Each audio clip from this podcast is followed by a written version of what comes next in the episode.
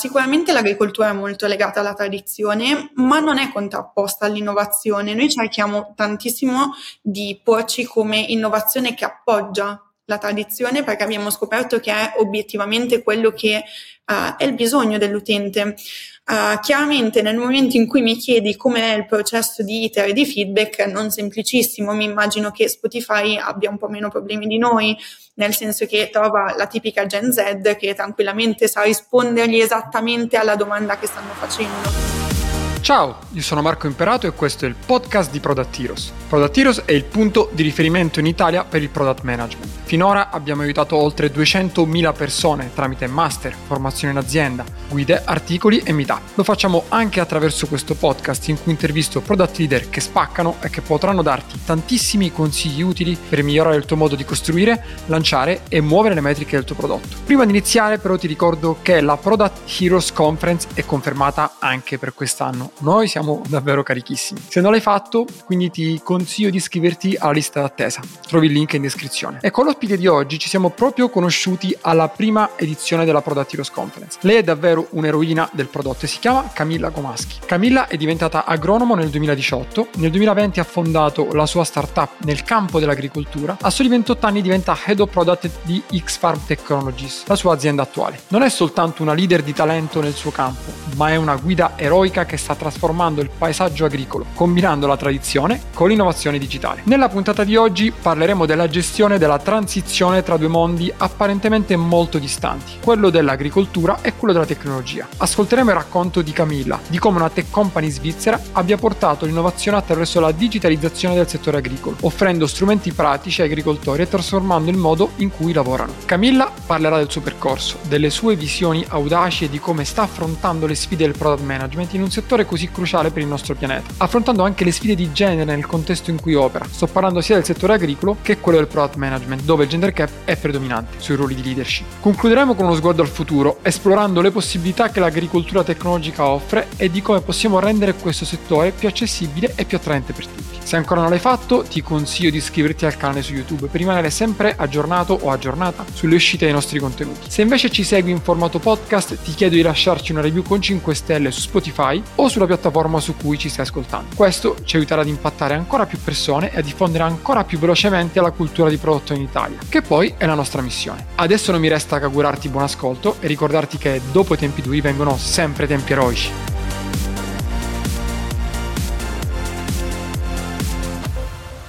Eccoci. Ciao Camilla, benvenuta su Product Heroes. Ciao Marco, grazie mille. Buongiorno a tutti. Grande, super piacere averti qui. Ci siamo rincorsi per mesi, ci siamo visti alla conference, ci siamo ripromessi di parlare online dopo qualche settimana e poi qualche settimana è diventata l'inizio del 2024. Sì, è stato tu difficilissimo. Oggi... difficilissimo. Tu oggi sei Head of Product in, in X-Farm Technologies. Esatto. Quindi inizierei chiedendoti cosa fa X-Farm Technologies, chi è, qual è il vostro business e qual è il prodotto soprattutto. Assolutamente. Uh, Xpharma è una tech company uh, che um, è nata nel 2018, uh, è una tech company svizzera, anche se ha diverse sedi, cui la, di cui la principale è appunto quella italiana. Uh, si occupa di tecnologie nel mondo dell'agricoltura, quindi un prodotto rivolto sia all'agricoltore che a tutti gli altri attori di questo mondo, quindi la supply chain, uh, i produttori di macchinari, i produttori di agri-inputs offrendo um, una grande gamma di servizi ad oggi uh, siamo molto orizzontali nella, nell'offerta e andando appunto a digitalizzare uh, il settore agricolo offrendo uno strumento utile nel contesto lavorativo all'agricoltore. Fantastico e quindi tu sei nel mondo diciamo, più antico dell'umanità, l'agricoltura, come abbiamo sopravvissuto per i primi anni della nostra evoluzione, che è tipicamente associato all'uomo, a un lavoro di fatica, al di là chiaramente del coinvolgimento delle donne in alcune attività, ma in generale, come stiamo vedendo anche nel product management, anche grazie all'iniziativa che stiamo lanciando e su cui anche tu hai dimostrato grande supporto, che è Wonder Product Women, che comunque abbiamo una carenza di leader donne nel product management. Quindi tu hai entrambi i mondi, da una parte il mondo della tecnologia che non si sa per quale regola non scritta ad oggi sembra essere più accessibile agli uomini, se non altro uno sviluppatore, soltanto uno sviluppatore su dieci è donna. E poi anche il mondo dell'agricoltura, che tipicamente è associato al genere maschile. Quindi tu come gestisci e hai superato, stai superando le sfide di genere appunto nel contesto in cui operi, quindi tecnologia al servizio dell'agricoltura?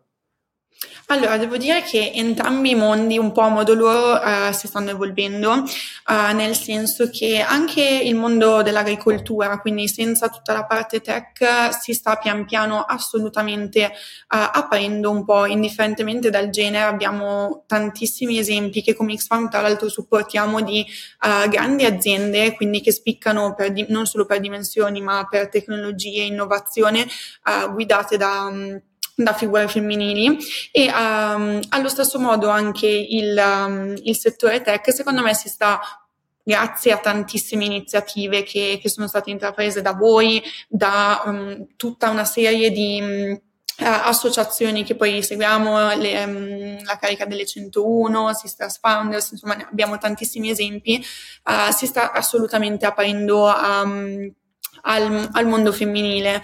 Ti dico di sfide uh, nel mondo lavorativo, quindi parlando di tech company, uh, un po' quando mi fanno questa domanda sorrido perché non mi sento di averne vissute così tante. Ho lavorato sempre in contesti uh, molto innovativi che di conseguenza mal si sposano un po' con la discriminazione, come, insomma, come noi tutti sappiamo.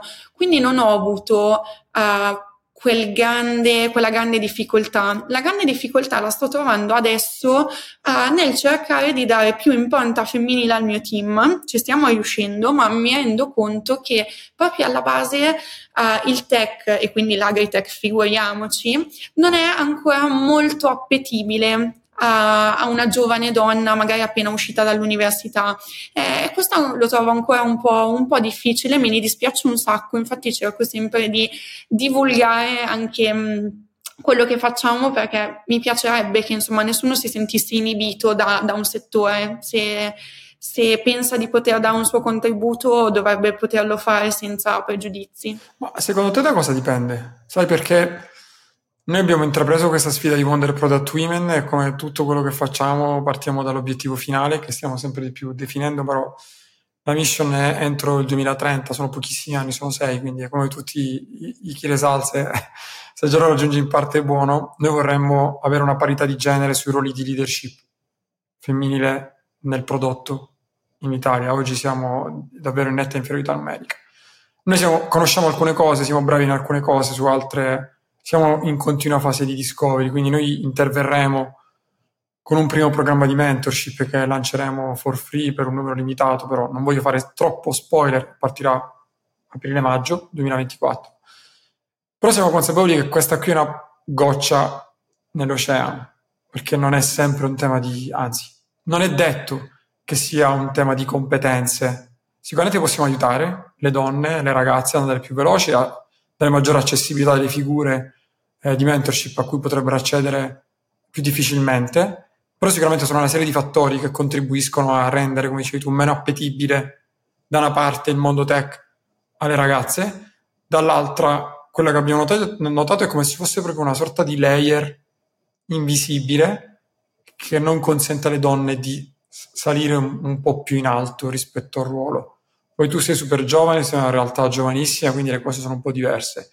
Per una donna che magari fa la product lead o le do product dentro una banca, le è molto più difficile avere un ruolo di product director, eh, CPO e fare il tuo percor- percorso di carriera, soprattutto quando tutti i suoi capi poi sono uomini. Tu che idea ti sei fatta? Ma questo? sicuramente um, hai, hai, fatto un esempio molto calzante, la banca, ma come anche la grandissima corporate, obiettivamente non ha la stessa agilità e la stessa mentalità che hanno le piccole tech company, le, le start-up che poi diven- divengono mm, scale up.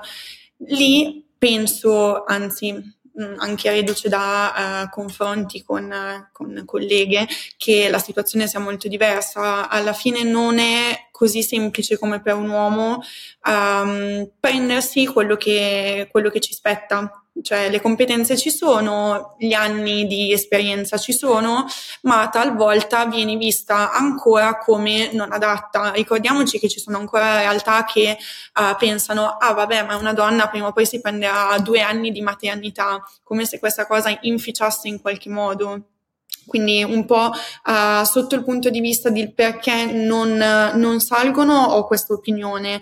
Se invece mi chiedi perché uh, queste, cioè, tante ragazze non applichino a questo settore, ma l'idea che mi sono fatta è che forse non lo rendiamo abbastanza sexy quando lo comunichiamo, non lo rendiamo così catchy, non sembra come andare a lavorare come um, art director, ma non solo, ma anche come financial analyst da Prada sembra molto più bello che in realtà fare prodotto in un'azienda che mh, non ha nulla a che fare con quello che vediamo tutti i giorni, è un po' un settore di nicchia. Secondo me dovremmo iniziare un po' anche noi a comunicarlo meglio, a comunicarlo meglio come posto di lavoro, non solo come tecnologia. Assolutamente sì, c'è, c'è ancora tantissimo lavoro da fare in generale sul diffondere una conoscenza. Quindi, dal mio punto di vista, in Italia siamo, abbiamo superato da pochissimo la fase early adopter, da pochissimo, ma da pochissimissimo. E tante cose ce lo stanno testimoniando anche questa chiacchierata che ci stiamo facendo. Però siamo davvero ancora all'inizio, quindi eh, ci ritroviamo ancora in dei meeting in cui, meeting che ho avuto poco fa, c'erano sei uomini e una donna, la ragazza era la, la PM, gli altri uomini erano design, tech e così via. Probabilmente c'è anche un peccato che noi abbiamo commesso di comunicazione errata del ruolo sempre forse troppo legato a tecnologia, a ingegneria e quindi partendo alle basi da cose che tipicamente vengono magari da industria, fabbrica, quindi la, alla fine la congiungo a ciò che è più maschile quindi è il caso sicuramente di svecchiarci. Però andiamo avanti e parliamo invece di quello che fai. Io ho un botto di domande perché la prima chiacchiera che faccio con chi lavora nell'agritech, che immagino sia un, una industria che sta crescendo tantissimo. Sì. Sì, sì, soprattutto nei, definiamoli paesi uh, sviluppati, quindi che hanno un'agricoltura che ormai non è cioè, sussistenza non lo è da tantissimi anni, ma è tecnologia, è innovazione, è supply chain, uh, è, è, molto in crescita e paradossalmente molto in crescita anche uh, in paesi in cui l'agricoltura è ancora abbastanza sussistenza, ma che ci stanno un po' um, bruciando le tappe, ci stanno raggiungendo appunto anche loro volendo tantissimo uh, introdurre mezzi tecnologici nella coltivazione, come un po' in tutti i settori alla fine. Ma io, cioè, da, da ignorante, provo a immaginare no, i cicli di feedback, le iterazioni, i confronti. Quanto è difficile, e il sorriso diciamo forse dà forza a quello che dico, quanto è difficile avere a che fare con un settore che è proprio la base su cui si è appoggiata l'umanità. Cioè senza l'agricoltura noi non saremmo qui a parlarci, saremmo, non so come ci saremmo voluti e se ci saremmo mai voluti. Quindi come gestisci appunto l'innovazione, il dialogo, il customer feedback, la discovery, i cicli di iterazione con un audience, con un target, comunque con dei clienti che sono, immagino, molto legati al passato, alle tradizioni, alle famiglie sopra cui hanno costruito la propria azienda? Allora, secondo me c'è uh, un po' una, un bias in cui vediamo l'agricoltore di pari passo alla tradizione, totalmente contrapposti, all'innovazione. Uh, sicuramente l'agricoltura è molto legata alla tradizione, ma non è contrapposta all'innovazione. Noi cerchiamo tantissimo di porci come innovazione che appoggia la tradizione perché abbiamo scoperto che è obiettivamente quello che uh, è il bisogno dell'utente. Uh, chiaramente nel momento in cui mi chiedi com'è il processo di iter e di feedback, non semplicissimo, mi immagino che Spotify abbia un po' meno problemi di noi, nel senso che trova la tipica Gen Z che tranquillamente sa rispondergli esattamente alla domanda che stanno facendo. La nostra è più una ricerca um, legata a capire di che cosa loro hanno bisogno, non ti esprimeranno assolutamente mai la soluzione, come non solo nell'agricoltura, alla fine in tanti settori, sta a cercare di capire come coprire l'esigenza, uh, cercando sempre ovviamente di rapportarti con quella che è la realtà. Il, questo forse è il, è il, punto. Dobbiamo sempre fare un, un grande mea culpa prima di, dare una soluzione e riflettere su quanto questa sia applicabile in un contesto reale, in un contesto comunque che è governato dal clima, uh, da dei cicli di coltivazione su cui noi non abbiamo nessun potere. Uh, quindi molto difficile, chiaramente molto appagante nel momento in cui ci riesci a arrivare alla fine di di un processo, di un progetto uh, in cui sviluppi qualcosa che è veramente utile, chiaramente ha, è un'emozione unica, nel senso hai veramente scoperto qualcosa quel giorno, sei stato un po' un inventore. Come la fate la parte di discovery? Cioè andate proprio sul campo, nei campi, e visitate le aziende, come, come la strutturate? Matteo, il nostro CEO, ci definisce sempre lavoratori con gli stivali, nel senso che anche i nostri sviluppatori vanno, vanno, assolutamente in campo. Abbiamo ovviamente un team anche dedicato alla ricerca in campo, quindi sì, siamo super a contatto col territorio e poi parliamo moltissimo con um, i nostri utenti, i nostri early adopter che ormai abbiamo da un po', adesso siamo a circa 300.000 utenti e l'altro, l'altro grande mh, mm, aiuto proviene dalla filiera. Facciamo moltissimi progetti di filiera e se ci pensi, l'agronomo di filiera è alla fine l'aggregatore di magari mille voci e con anche un magari livello tecnologico leggermente più alto, quindi loro ci danno tantissimo aiuto nel capire esattamente in che direzione muoverci. 300.000 utenti, voi siete principalmente B2B, suppongo. Uh, no, in realtà no, siamo okay. B2F, noi ci definiamo B2F, che sarebbe un B2C, quindi business to farmer, e poi la parte B2B è un 50-50, uh, rivolta alla digitalizzazione e um, calcolo anche della sostenibilità, percorsi di agricoltura rigenerativa con la filiera o con gli agri-inputs, quindi è un 50-50 tra B2F e B2B. B2F non l'avevo mai sentito, molto no, figo. Eh, quindi sono 300.000 utenti principalmente tra le aziende agricole che utilizzano i vostri servizi? Sì, sì, sì, sì 300.000 utenti intendiamo agricoltori. Siete principalmente in Italia oggi? Uh, no, paesi? non più, in realtà um, Adesso abbiamo come principali mercati l'Europa, quindi seconda all'Italia abbiamo Francia, Spagna, Polonia, uh, Turchia e stiamo approdando in uh, Sud America, un po' grazie anche a progetti di filiera e, e, in Asia, ma ad oggi la maggior parte degli utenti registrati non sono più italiani. Che differenze trovi tra mercato italiano in termini, immagino, anche di maturità tecnologica rispetto al business, quindi quello della, dell'agricoltura? Eh, tra Italia e altri paesi europei come Francia e Spagna che ho menzionato? Ci sono differenze allora, o è abbastanza simile? A livello di prodotto c'è sicuramente differenza, purtroppo eh, non è il tipico prodotto che scala così, nel senso che la legislazione cambia di paese in paese, siamo tutti sotto una legislazione base che è quella del, comunitaria dell'Unione Europea, ma ogni, ogni paese la recepisce a suo tra virgolette, piacimento, quindi il prodotto deve modificarsi in diverse sfaccettature. Um, e se vuoi invece un, un, po' un più un deep dive su um, com'è l'adoption in questi paesi, Germania e um, uh, Polonia sono uh, paesi molto molto molto pronti alla tecnologia, molto avanti moltissimo. La Spagna invece è molto più di pari passo con Italia e Francia. Uh, diverso il caso ovviamente se ci spostiamo fuori dall'Europa o comunque dai paesi principalmente europei, andiamo su Turchia, su Sud America, dove le realtà sono proprio totalmente diverse. Non è lì tanto il prodotto doversi modificare, ma il nostro approccio. Ok, ho due domande che mi sono venute in mente mentre parlavi. Il primo riguarda gli stakeholder. Comunque sarà è sicuramente un prodotto complesso perché sta in un sistema in cui intervengono tanti fattori esogeni che non controlli. E quindi immagino ci siano tanti rappresentanti di questi fattori esogeni. Appunto parlai poco fa del clima e quindi voi avrete un botto di stakeholder con cui confrontarvi e per quanto suppongo tu possa maturare una competenza e conoscenza del settore, non l'avrai mai come ce l'hanno gli esperti agronomi o gli altri stakeholder. Quindi volevo chiedere chi sono oggi i vostri stakeholder principali e come gestite le relazioni.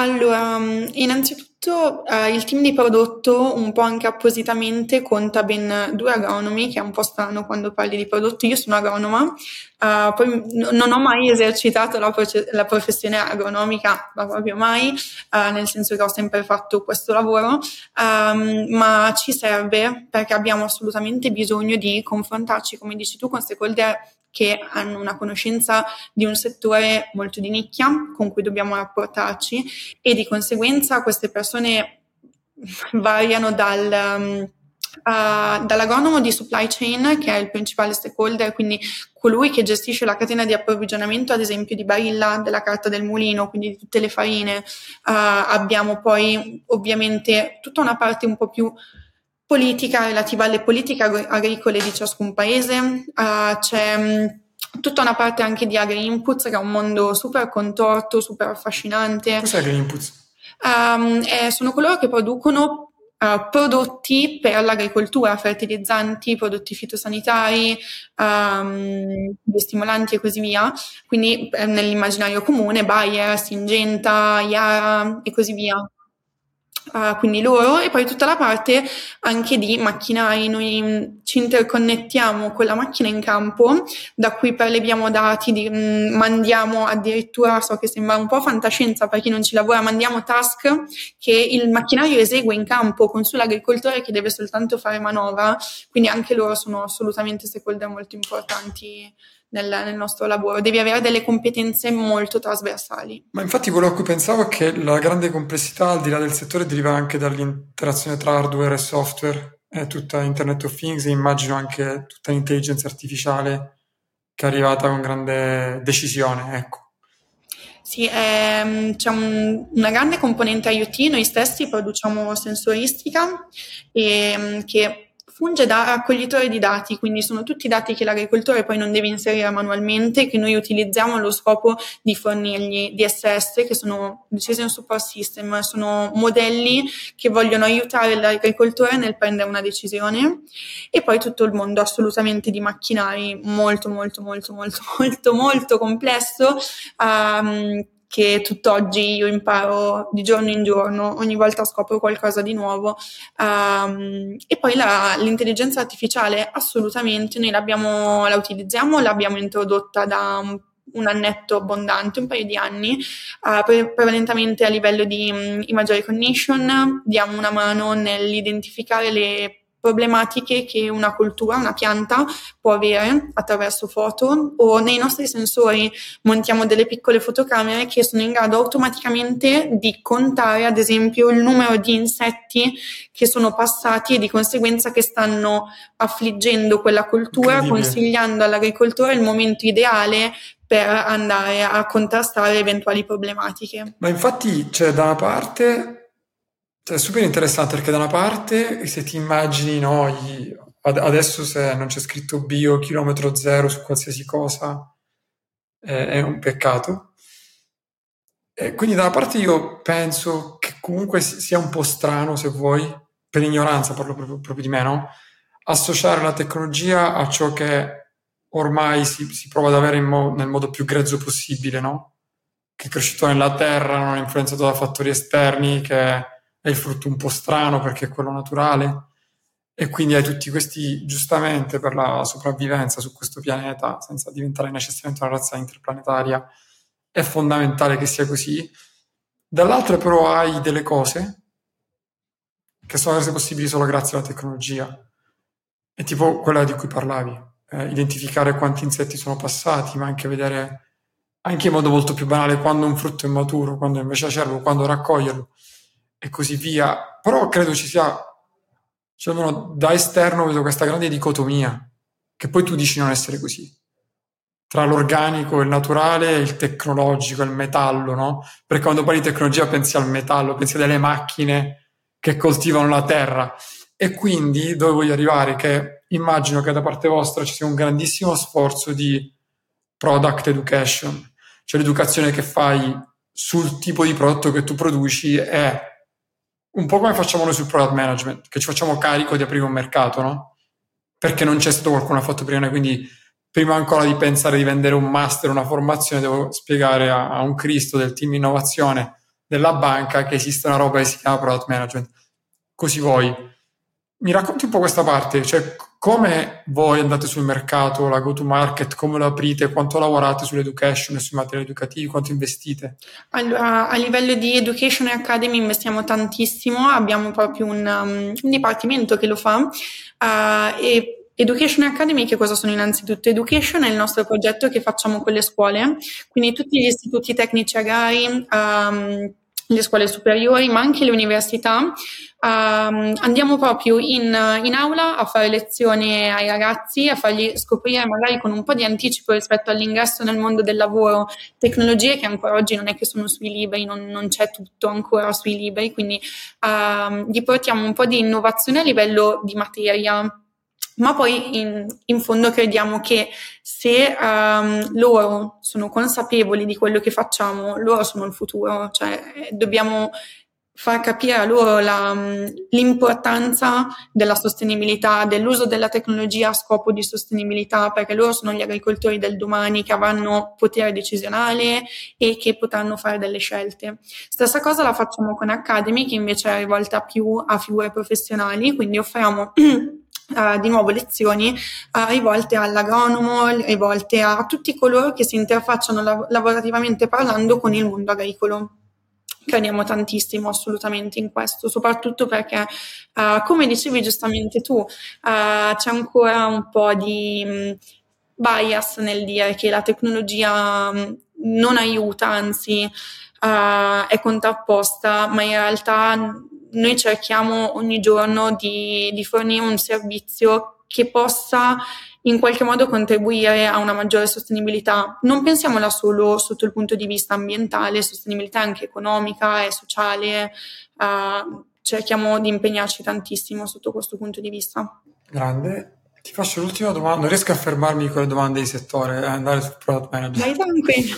Poi ne faccio qualcuna di, di prodotto. E ora anche nella coltivazione ci sono un sacco di novità che sono state introdotte da, da, dalla coltivazione di chiami verticale a tutta la parte vertical farming, vertical farming alla parte indoor al, all'aumento della produttività sullo stesso terreno cioè hai mille declinazioni vent'anni da ora come funziona? cioè voi avete un occhio, una lente su un qualcosa che tutti noi utilizziamo, perché tutti abbiamo la frutta a casa, la verdura a casa e sono soltanto delle buste in un supermercato, spesso super pulite, spesso già lavate, no? E ignoriamo totalmente quello che succede fuori, quindi in pochissimi sanno chi è Monsanto, cosa ha fatto, cos'è OGM cosa dovrebbe essere fatto e cosa non dovrebbe essere fatto, è, è l'olio di palma versus i nuovi oli, cioè è un casino, anche perché tutto poi è influenzato pesantemente dalla, dal PR. Dei media. Sì, dalle, dalle, dall'interesse, come accade per il petrolio contro l'elettrico, no? Uguale accadrà in, nell'agricoltura, nelle coltivazioni, ma in modo molto, secondo me, più pesante, che influenza ancora più persone. Però se tu potessi lanciarti, quindi Camilla fra vent'anni, rientra a casa, ha la verdura a casa, sì, ma quella verdura da dove arriva? Quella mela da dove arriva? Come come si evolverà secondo te? Allora, sicuramente il vertical farming che tu menzionavi è um, un concetto che guarda, che guarda al futuro, consente una coltivazione senza terreno, che come sai è uno dei fattori, insomma, per cui talvolta l'agricoltura è oggetto di, di critica, obiettivamente togliamo terreno a, a superfici boschive e così via. Uh, questo è sicuramente un punto, ma se um, guardiamo più al, all'aspetto macro, ti direi che il trend che vedo da qua a vent'anni è in Europa sicuramente uh, la riduzione delle piccole aziende, lo stiamo già vedendo adesso. Le aziende diventano sempre più grandi, assorbono le piccole realtà perché socialmente nessuno ci resta. Uh, la maggior parte delle persone giovani sceglie diverse carriere lavorative, vende la piccola azienda di famiglia a coloro i quali invece ci hanno creduto e quindi continuano ad allargarsi, ad allargarsi. Uh, quindi opereremo in un contesto di aziende potenti, grandi, molto attente quindi a tecnologia e innovazione e a, invece a livello politico uh, nei prossimi vent'anni, secondo me, ma anche secondo noi, adesso non vorrei proprio parlare a nome di X-Farm, ma um, ti direi che il punto è, è la sostenibilità. quindi come trend tutta la geospatial AI, uh, la sostenibilità e la Ovviamente ora ci spieghi cos'è la geos- geospatial AI. Assolutamente sì, eh, l'uso di immagini satellitari per andare a ricavare informazioni eh, relative a quanto sta accadendo in campo, utilizzabili in due modi. Posso sia vedere lo stato di salute, già oggi tranquillamente del mio, del mio campo, che verificare che vengano eseguite determinate lavorazioni o non vengano eseguite, che sarà uno dei mm, diciamo dei punti per andare a certificare l'agricoltura rigenerativa e quindi a ottenere i crediti carbonio che è un po' sulla bocca di tutti oggi il credito okay, carbonio. cos'è l'agricoltura rigenerativa per chi ci ascolta? Buon punto. Non so se finiremo mai con le domande di approfondimento, però ne ci proviamo. Giusto, giusto. Ma facciamo bene, facciamo informazione. L'agricoltura rigenerativa è l'utilizzo di una serie di pratiche che hanno lo scopo di non uh, diminuire la qualità uh, e il quantitativo nutritivo positivo del terreno, quindi sono tutte pratiche che un po' si erano dismesse nel corso della storia, uh, che però vanno a valorizzare il, il, terreno e quindi a ridurre tutto l'uso di input che chiaramente con la sostenibilità vanno poco d'accordo. Ok, mi fermo un attimo perché se no non ce la facciamo a parlare di product management, anche se l'obiettivo di oggi era iniziare a portare il tema donne nel prodotto, l'iniziativa Wonder Product Women sta per partire, quindi questo fa parte di una serie di episodi che registriamo con ragazze come te, tra l'altro giovanissima, quindi complimenti a prescindere. Ok, team, quanti siete? Ad oggi siamo in sette. Sette, su un'azienda che conta più o meno quante persone? Uh, 130 persone. Perché non siete pochi.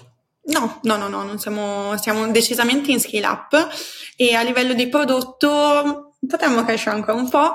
Um, ad oggi l'abbiamo un po' suddiviso in una parte che si occupa più di fare evolution, quindi guarda tutte le nuove funzionalità totalmente pensate da zero della piattaforma, una parte di platform che invece è più rivolta alla miglioria di quanto già c'è Uh, pensiamo che siamo nati nel 2018, quei tre moduli del 2019 ad oggi vanno ancora rivisti, um, talvolta integriamo appunto le, le AI, uh, modifichiamo, aggiungiamo funzioni, quindi questo è tutto onere di questo team e poi la parte di UX, UI e design. Quanti sviluppatori avete? Più o meno? Uh, tra 30 e 40. Ok, 7 40, ci sta. Ehm, North Star, quindi voi cioè, fate un lavoro super difficile in un, in un settore in grande crescita, altamente complesso, in grandissima evoluzione. Tecnologie hardware, quindi anche il deploy, ci sarà un casino su questa roba qua, ci vorrà tanto tempo. Come fate a prendere decisioni? Cioè, come prioritizzate, come prendete decisioni? Dammi magari un po' l'idea della vostra North Star, mm, come siete organizzati sulle metriche? A livello di prioritizzazione siamo decisamente market driven, quindi almeno ad oggi uh, la, principale, mh, la principale chiave è appunto la richiesta di mercato, quindi mercato inteso sia come B2B la maggior parte delle volte, ma anche come grande bisogno che dobbiamo dare all'agricoltore, quindi individuiamo una lacuna nel mercato e vogliamo coprirla a SAP. Uh, invece a livello di metriche di utilizzo dell'app sono molteplici, il nostro è un prodotto freemium, uh, quindi mh, Alcuni agricoltori hanno solo la parte free, altri hanno la parte pro, quindi sicuramente la parte di conversione, qualcosa a cui guardiamo, e poi il reale utilizzo che um, specifico sempre, che è molto diverso dall'utilizzo di un prodotto non legato al lavoro, ovvero, sempre per ritornare ai nostri esempi, Spotify misura quanto io ascolto musica, ma questo non è troppo dettato dal mio lavoro, anzi spesso al lavoro ascolto la musica, mentre l'utilizzo di un'app come la nostra è dettata dalle stagioni. Ad esempio, a dicembre non si coltiva quasi nulla, è normale che i nostri KPI scendano, non, non stiamo sbagliando, stiamo solo seguendo la stagione. Allo stesso modo uh, in, um, andiamo quindi a interpolare sia l'utilizzo che la stagionalità, che le colture che copriamo, quindi le attività inserite, ma anche i tracciati dei macchinari che, che registriamo. Abbiamo una cosa tipo tre volte il giro del mondo di, di scie, di macchinari, quindi anche quello è assolutamente un KPI super importante. Ne abbiamo diversi, dipende un po' dal target specifico che stiamo andando ad analizzare. Ok, come lavorate con la parte di marketing, product marketing? Cioè, E sarà anche lì, avete due, due, target principali, uno sono i farmer che poi vendono a terzi, quindi è, voi lo chiamate B2F, però tecnicamente è un B2B perché poi non, ave, non avete poi l'acquisto diretto. E poi avete una parte ancora più intermediata che sono i gestori delle persone che intervengono direttamente sulla filiera. Quindi la parte di strategia, quindi come andare sul mercato, come raccontare i vostri prodotti, quanto è in capo a te, a voi, e quanto invece avete dipartimenti separati per il marketing? Allora, abbiamo assolutamente due dipartimenti separati. Uno è prodotto che è molto più legato al tech una è marketing, che poi si divide in growth, in product marketing, in academy, che fa sempre il cappello al marketing. E quindi non mi sento di prendere assolutamente nessun onore di questa cosa. È il nostro team marketing che è molto in gamba e riesce a comunicare veramente, veramente bene in un settore così difficile. Uh, siamo l'unica FMIS ad oggi su TikTok. Questa cosa ci fa sempre molto, almeno a me fa sempre molto ridere. Io non ho TikTok, tra l'altro, quindi penso che Xfarm sia addirittura come AgTech molto più innovativa di me. Uh, abbiamo un settore marketing che, dettato dal fatto che è molto molto competente nel campo agro, mixa benissimo la comunicazione digitale e la competenza uh, sotto il punto di vista agronomico. Facciamo informazione, ma mh, mm, facciamo anche comunicazioni catchy. Ecco, secondo me fai un giro sulla nostra pagina di Instagram. Grande, assolutamente sì, anche se non ho Instagram sul telefono. Io sono forse l'unico no. al mondo a usare Instagram da, da desktop. Insomma. Penso di sì. Sono abbastanza sfigato su questo. Penso quando hanno un bug a front-end su web e dicono ma sì, ma chi lo usa? Sono l'unico, ma, ma non carica Instagram su Chrome. Dico vabbè, chi lo userà mai? Io. eh, ok, due domande che sono sempre le stesse, anzi in realtà oh, te ne faccio una un po' diversa, quindi la, la domanda tipica che faccio è, è secondo te qual è la competenza principale l'attitudine principale, la software skill principale eh, che, un product manager, che un product manager deve avere. La singola cosa più importante se ne potessi scegliere solo una. Velocità di pensiero e problem solving. Batte qualsiasi cosa, secondo me. Ok, interessante. Hai risposto troppo velocemente, quindi vado subito alla seconda domanda. Se dovessi dare un consiglio a chi invece vuole intraprendere una carriera nel product management, quindi uno dei nostri studenti che ha finito il master, ma anche chi uh, fa lo sviluppatore e vuole passare al product manager, chi esce dall'università, chi esce da scuola e vuole avvicinarsi a questa carriera. Se potessi dare un solo consiglio, proprio per iniziare, quale sarebbe? Di informarsi un sacco. È un settore che ha pochissima mm, storia alle sue spalle, Uh, sicuramente non abbiamo il corso di laurea o il libro base del product management, quindi continuare a leggere, ma leggere non soltanto cos'è Scrum, cos'è Agile, come uso GIA, come faccio l'in UX e così via, leggere le storie di chi lo sta facendo, delle, delle startup che sono diventate scale up, degli, degli, unicorni, leggere di esperienze di chi lo fa è l'unica, secondo me. Non... Il resto è sicuramente utile, non voglio far passare che non leggo uh, documentazione del settore, ci mancherebbe altro, ma mi ispiro molto di più a quello che vedo realmente accadere perché è un settore che è vivo oggi, non, non ho una storia, non sono interessata a una storia, voglio vedere cosa sta succedendo in questo momento e credo sia fondamentale. L'ultima domanda è perché chi ci ascolta, se non è un product manager, secondo te dovrebbe farlo? Perché è il lavoro più bello del mondo. Non vale, è la mia risposta uguale, però non la puoi dare, chiaramente. Obiettivamente è un lavoro bellissimo in cui sei tutto il tempo impegnato a trovare soluzioni, a inventare soluzioni a, con dei dati davanti, quindi puoi essere sia la persona super fantasiosa, super geniale, sia quello super analitico e arrivare allo stesso, allo stesso risultato. E quando arrivi alla fine della giornata hai fatto qualcosa che alla mattina assolutamente non pensavi avresti fatto. Secondo me questo non è totalmente money can buy. Grande, mi hai convinto a diventare product manager. Grazie Camilla. Fa molto piacere, ho un open position. Fantastico, allora faccio sicuro application adesso. Grazie mille Camilla, sei stata davvero super. Ci vediamo a Milano tra qualche giorno, ci sarà il 25? Sì, ci sarò. Fantastico, ti comunico in mega anteprima che stiamo ripartendo con l'organizzazione della, della, conference, che sarà ottobre 24 di nuovo a Milano. Adesso stiamo sistemando le ultime cose, quindi speriamo di vederci anche lì, però intanto ci vediamo il 25. Assolutamente. Grazie mille e a presto.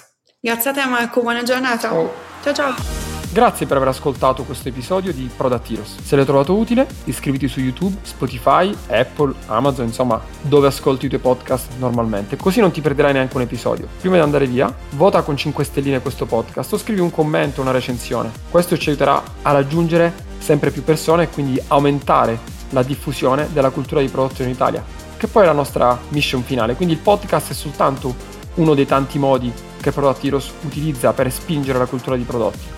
Trovi maggiori informazioni e tutte le attività che svolgiamo su prodattiros.it. Ciao e alla prossima!